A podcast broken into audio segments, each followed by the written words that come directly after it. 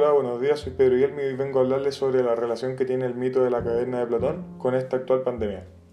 Primero les voy a hacer un breve resumen del mito para que se pongan en contexto. Platón habla sobre unos hombres eh, que se encuentran prisioneros en una caverna desde que nacieron.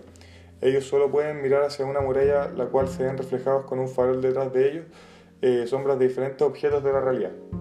El relato sigue cuando uno de estos prisioneros logra escaparse y puede ver la verdadera realidad, una compleja y profunda. Él vuelve para liberar a sus compañeros, pero cuando él les cuenta sobre la maravillosa realidad, no le creen y se burlan de él diciéndole que sus ojos se han estropeado y no le creen. Esto lo podemos asociar con, con la cuarentena, es la medida preventiva más notoria de todas las que se están aplicando actualmente para poder prevenir el COVID.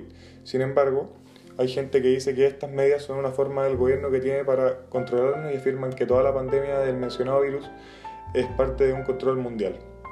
Esta gente puede ser comparada con los prisioneros de la caverna, ya que ellos son los quienes viven la ignorancia debido a que solo se informan de lo que quieren escuchar y hacen opiniones y teorías como hechos verídicos, entre comillas, siendo esta su falsa realidad.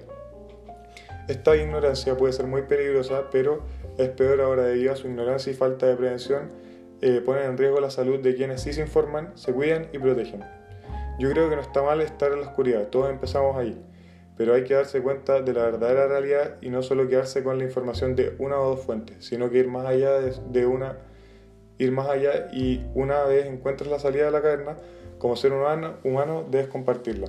¿Y tú todavía sigues en la caverna o ya saliste?